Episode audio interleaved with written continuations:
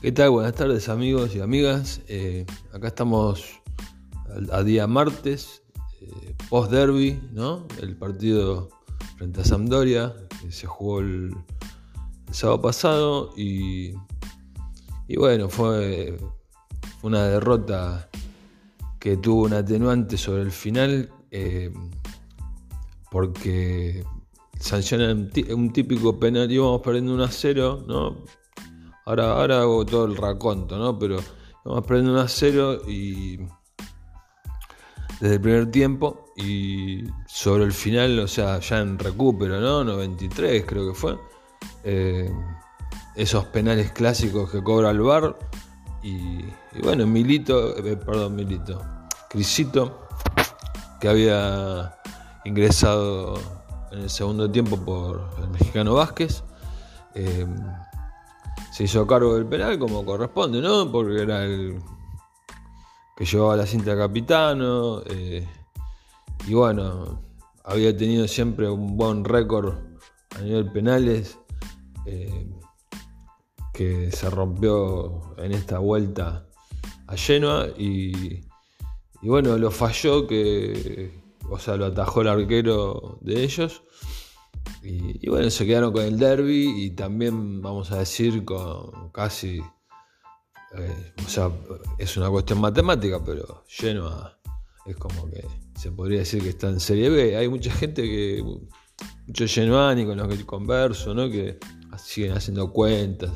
La verdad es que un equipo que está de esta forma necesita una reconstrucción y tampoco se lo ve como que se pueda salvar ya después de... Es como demasiado, ¿no? O sea, el derbi había que ganarlo a como dé lugar y no se pudo lograr. O sea, por más que matemáticamente las cosas todavía no estén cerradas. Inclusive yo en la otra emisión había cometido un error, que es que había dicho que el partido entre Venecia y Salernitana se jugaba antes del derbi y no, pero después terminaron, o sea, es como que casi todo sigue igual, porque terminó perdiendo Cagliari. Yo no sé si dije que el partido era entre Venecia y Salernitana, pero bueno, terminó perdiendo Cagliari en un partido que la verdad es que sorprendió un poquito, que por lo menos no se sacó un empate. Eso fue antes del derbi, después perdió Venecia. Y después empató Salernitana con Atalanta. Increíble, Salernitana la remontada, porque iba ganando ese partido en Bérgamo y bueno, lo empató faltando 10-12 minutos Atalanta, por lo menos rescató un empate el equipo de Gasperini. Y Salernitana, la verdad es que, como decíamos, una remontada tremenda. Pero bueno, si vamos al derbi en sí, de movida, bueno, espectacular el ambiente. Yo considero el derbi de la Lanterna, si no el mejor, está entre el top 3, ¿no? de Italia, porque Génova es una ciudad muy futbolera y bueno, así se vive. La verdad es que la coreografía del Genoa fue impresionante, porque antes de que salgan los equipos es como que la Sud y la Nord estaban con telones, ¿no? y Genoa con el telón de el clásico, ¿no? Un cuadro grande cosí y tiene un corazón así de grande y bueno, y ellos con otra, no me acuerdo, o sea, uno la verdad que mucho no le presta atención, pero lo llamativo fue que cuando se ve el equipo, el Genoa, o sea, la Nord sacó el telón y abajo estaba la coreografía que mencionaba de la leyenda. Ellos habían puesto una pancarta bastante ridícula, ¿no? Porque orgullo y no sé qué de la ciudad. Pero bueno, no importa. Están...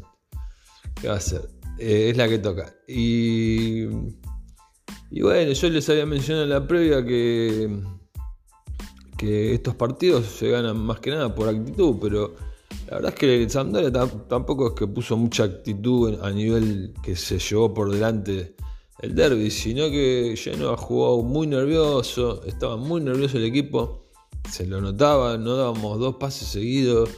Amiri en un momento parecía que empezó a hacer, porque arrancamos con Amiri, y la única que se me cumplió fue Destro, y la verdad que no hizo mucho. Lo que sí que aguantó hasta el final, y el penal viene por un cabezazo de él. Es una mano del defensor de ellos. Y bueno, la verdad, como decía, ellos aprovecharon bastante el tema de los nervios, ¿no? Porque nosotros no lográbamos, está bien, metíamos todo, pero no lográbamos dar dos pases seguidos. Después también tuvimos el tema de que Sturaro se lesionó, estaba ahí, llegó justito al derbi y se lesionó y tuvo que entrar Portanova. Y bueno, ahí se perdió un poco también de presencia, por decirlo, ¿no? Más allá de que Portanova es un tipo que corre 90 minutos, 120, lo que haya que correr, ¿no? Pero no estuvo tan fino tampoco, ni siquiera para la marca. Como decía, en línea general es muy nervioso el equipo, y tanto en ataque, bueno, ni hablar, o sea, no generó nada. No generó nada, muy, muy difícil, ¿no? Porque esa es la diferencia también con Sampdoria, que ellos por lo menos tienen un equipo que no es de los peores, ¿no? De los últimos años, pero bueno, por lo menos meten goles, ¿no? Y a nosotros nos cuesta tanto. Y bueno, el gol llega con un robo que le hacen a Galdames, que bueno, muchos pidieron foul ahí, pero para mí va muy flojito, y acá estos partidos, por eso yo decía que tenía que jugar Yeboah de arranque, porque son partidos de aguantar la pelota y abrir y ver qué pasa, pivotear, y él quiso cubrir la pelota y se lo comieron, y ahí empezó la jugada que terminó en gol, porque quedó todo el equipo descompensado abajo. Y bueno, ya después en el segundo tiempo, muy poco también, muchos cambios. Está bien, Genoa siempre tratando de ir a buscarlo, obviamente, pero era más peligroso Sampdoria en las contras, ¿no? Como nos pasó varias veces. Y bueno, digamos, ya estábamos asumiendo el partido, pero bueno, tampoco queríamos perderlo, ¿no? Entonces, más allá de que el empate mucho no servía, aunque todavía hay gente que sigue sacando números, como digo, y yo lo respeto, ¿no? Eso, obviamente, pero ¿qué va a hacer? Y bueno, cobran un penal vía VAR y ¿cómo es? Y mismo lo patea para mí, bueno, no hay forma de patearlo. Me acuerdo un penal que era un penal salveza, ¿no? Que no sé por qué se hizo cargo Sanabria, Tony Sanabria, frente a la Roma, en la última jugada, y ese sí fue un penal mal pateado. Y este fue una lotería, yo no le quiero caer a Mimo, la verdad. Mucha gente le cayó, capitán Instagram, no sé qué apodos le ponen, la verdad es que creo que no lo merece si uno toma toda su trayectoria y todo lo que hizo en Genoa. Por ejemplo, el hecho de volver estando en buen nivel, ¿no? En muy buen nivel. Y también ya estaba grande, ¿no? Pero seguía en buen nivel de Serie A. De hecho, en el momento también se habló que había otros equipos que se lo querían llevar, cuando en verdad él vino a terminar su carrera en Genoa, cosa que al final parece que no va a ser, que habíamos hablado que se va para Canadá. Pero bueno, fue muy duro el ver cómo no convertía en gol ese penal mismo. Y bueno, en cierta forma también es como es como un simbolismo, ¿no? Porque él se fue de Genoa en su momento, vendido al Zenit, muy rápido, como casi, yo diría, todos los jugadores talentosos que sacó Genoa, todos se fueron rápido. Y bueno, y ahí mismo no fue la excepción, y vuelve, todavía en la etapa de Preciosi, ¿no? Vuelve como para finalizar su carrera acá, ¿no? Y decir, bueno, agradezco que de acá salí. Pero es como un símbolo también de que hay un cambio de era, ¿no? En Genoa, o por lo menos eso es lo que uno analiza, o yo analizo, porque bueno, uno queda pensando después de una derrota así tan dolorosa, ¿no? Porque era un derbi muy importante, como decía, se jugaba mucho más que los 3 puntos y el honor que se juega siempre, ¿no? Entre comillas, en un derbi. Y bueno, el tema fue ese, que uno le trata de buscar explicaciones, y bueno, entre las explicaciones que le encuentra, yo veo como acá hay un simbolismo de fin de era, ¿no? Hay que pensar ya también, quizás no ya, hay que digamos, tratar de sobrellevarlo y asimilar, ¿no?, la cuestión, y bueno, después ya ir pensando en cómo hacer para ascender, porque no es nada fácil la Serie B. Esto se lo comento sobre todo a los más chicos, ¿no?, a los más jóvenes, porque nosotros tuvimos 10 años para ascender, y bueno, ascendimos justo en la peor temporada que a priori, ¿no? Porque estaba la Juventus, y estaba la Juventus sancionada con mitad de equipo que había salido campeón en Serie B, y de los cuales muchos de ellos habían salido campeones del mundo. Una locura. O sea, de hecho ellos juegan esa Serie B, la juegan con puntos de penalización y ascienden no sé qué cantidad de fechas antes, porque sacaron una ventaja enorme, era demasiado. O sea que el primer puesto ya estaba perdido, y el segundo puesto estaba el Napoli, entonces el segundo puesto se lo quedó el Napoli ahí nomás, y nosotros clasificamos, o sea, subimos directo sin playoff. Fue un año donde no hubo playoff, porque le sacamos 10 puntos de diferencia al cuarto, en la última fecha contra el Napoli, ¿no? Y bueno, ascendimos cuando la verdad es que nadie lo esperaba. Así que tampoco podemos andar diciendo que vamos a ascender así en el momento, en la primera temporada, ¿no? Es lo que esperamos, porque Genoa tiene que estar en Serie A, eso sí. Lo cierto es que bueno, después también vamos a tener todo lo que es la pretemporada, ¿no?, para hablar de un montón de cosas, pero realmente las últimas 3 temporadas, o sea, esta y las otras 2, nos salvamos en la última fecha, ¿no? Una fue frente a Fiorentina en el Franchi, la siguiente había que ganar al Verona, se le ganó, y bueno, esta que no, yo no le veo por dónde, pero no por una cuestión matemática, no le veo por dónde, porque ¿con quién hace los goles? O sea, no veo a nadie que, no solo que no haga los goles, no veo a nadie que genere fútbol, ¿no? Porque en teoría el que venía para generar un poco más de fútbol era Amiri, y es una sombra, lo del partido contra Sampdoria fue una sombra, pero bueno, muchos comparan lo del sábado con lo de Bocelli, y yo, para mí, nada que ver, porque de movida terminó el partido y el equipo se acercó a la NOR, que se mantuvo imperturbable, a pesar del golpe ese, del penal no logrado y no convertido.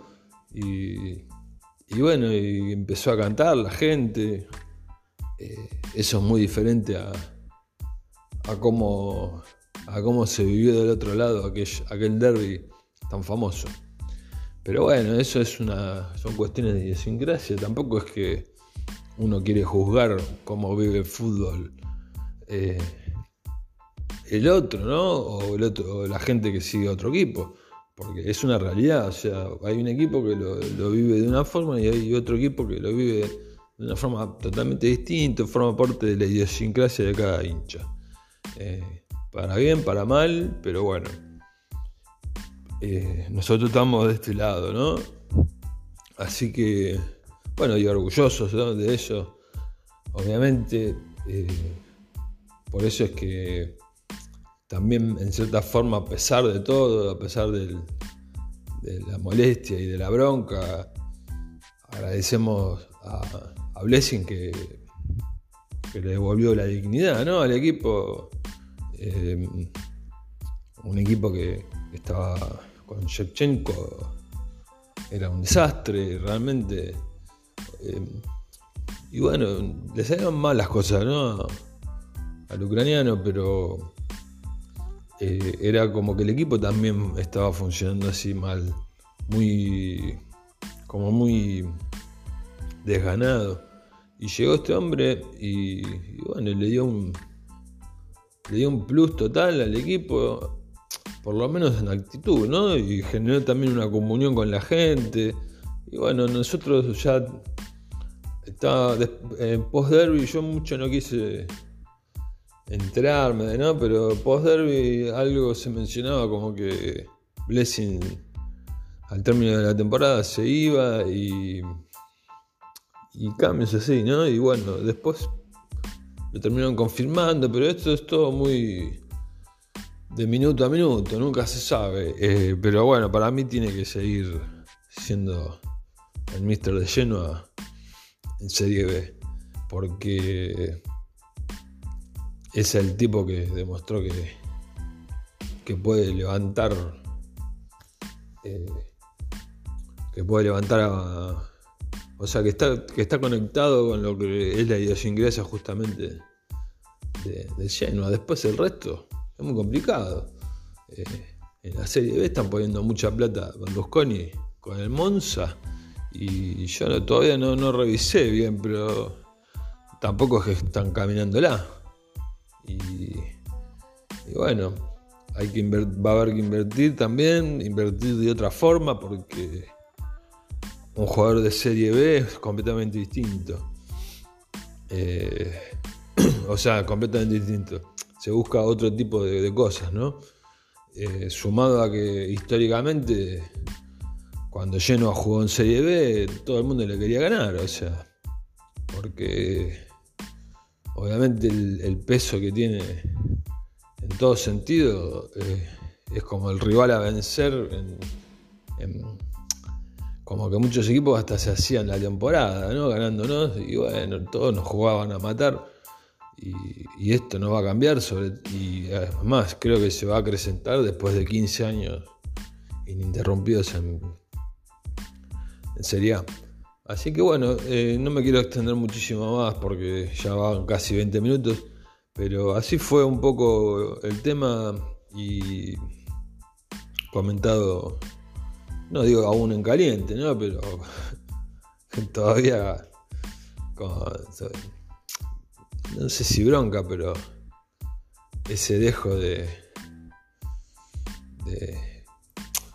tristeza, ¿no? Y saber que bueno, que finalmente lo que tanto temíamos sucedió, porque era una cosa anunciada, ¿no? Esto, tantos años tan mal, en algún momento se tenía que acabar toda la suerte que veníamos teniendo. Pero bueno, hay que seguir mirando para adelante.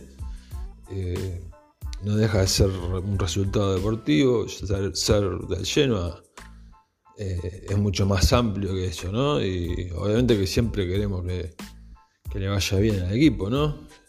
pero es mucho más amplio. Y bueno, a esperar a ver cómo termina la temporada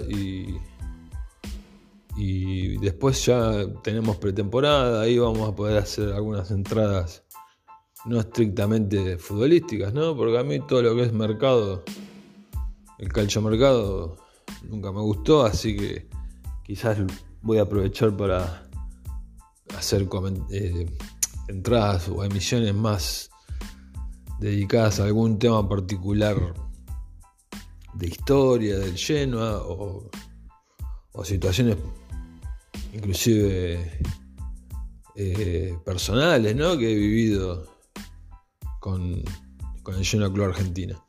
Así que bueno, les mando un abrazo grande y bueno, con la cabeza para arriba, que somos Genoa y somos el equipo más antiguo de Italia y bueno, si toca bajar se va a volver más fuerte, como fue en su momento, que volvimos con todo a Serie A después de muchísimos años, pero volvimos con todo.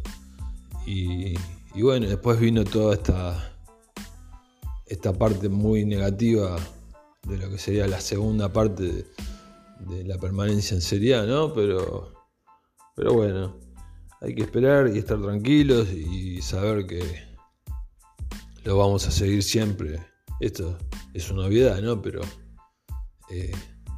imagínense una persona que lo ha visto más en Serie B que en Serie A y que he vivido Serie C, ¿no? Tras una penalización que nos mandaba, o sea que nos llevaba a la Serie A por tabla, ¿no? Habíamos ganado la Serie A por tabla y de un día para el otro yo me amanezco con que el Genoa está en Serie C. Imagínense lo que es eso, ¿no? Y si uno le pone el pecho a eso, ¿cómo no le va a poner el pecho a todo el resto?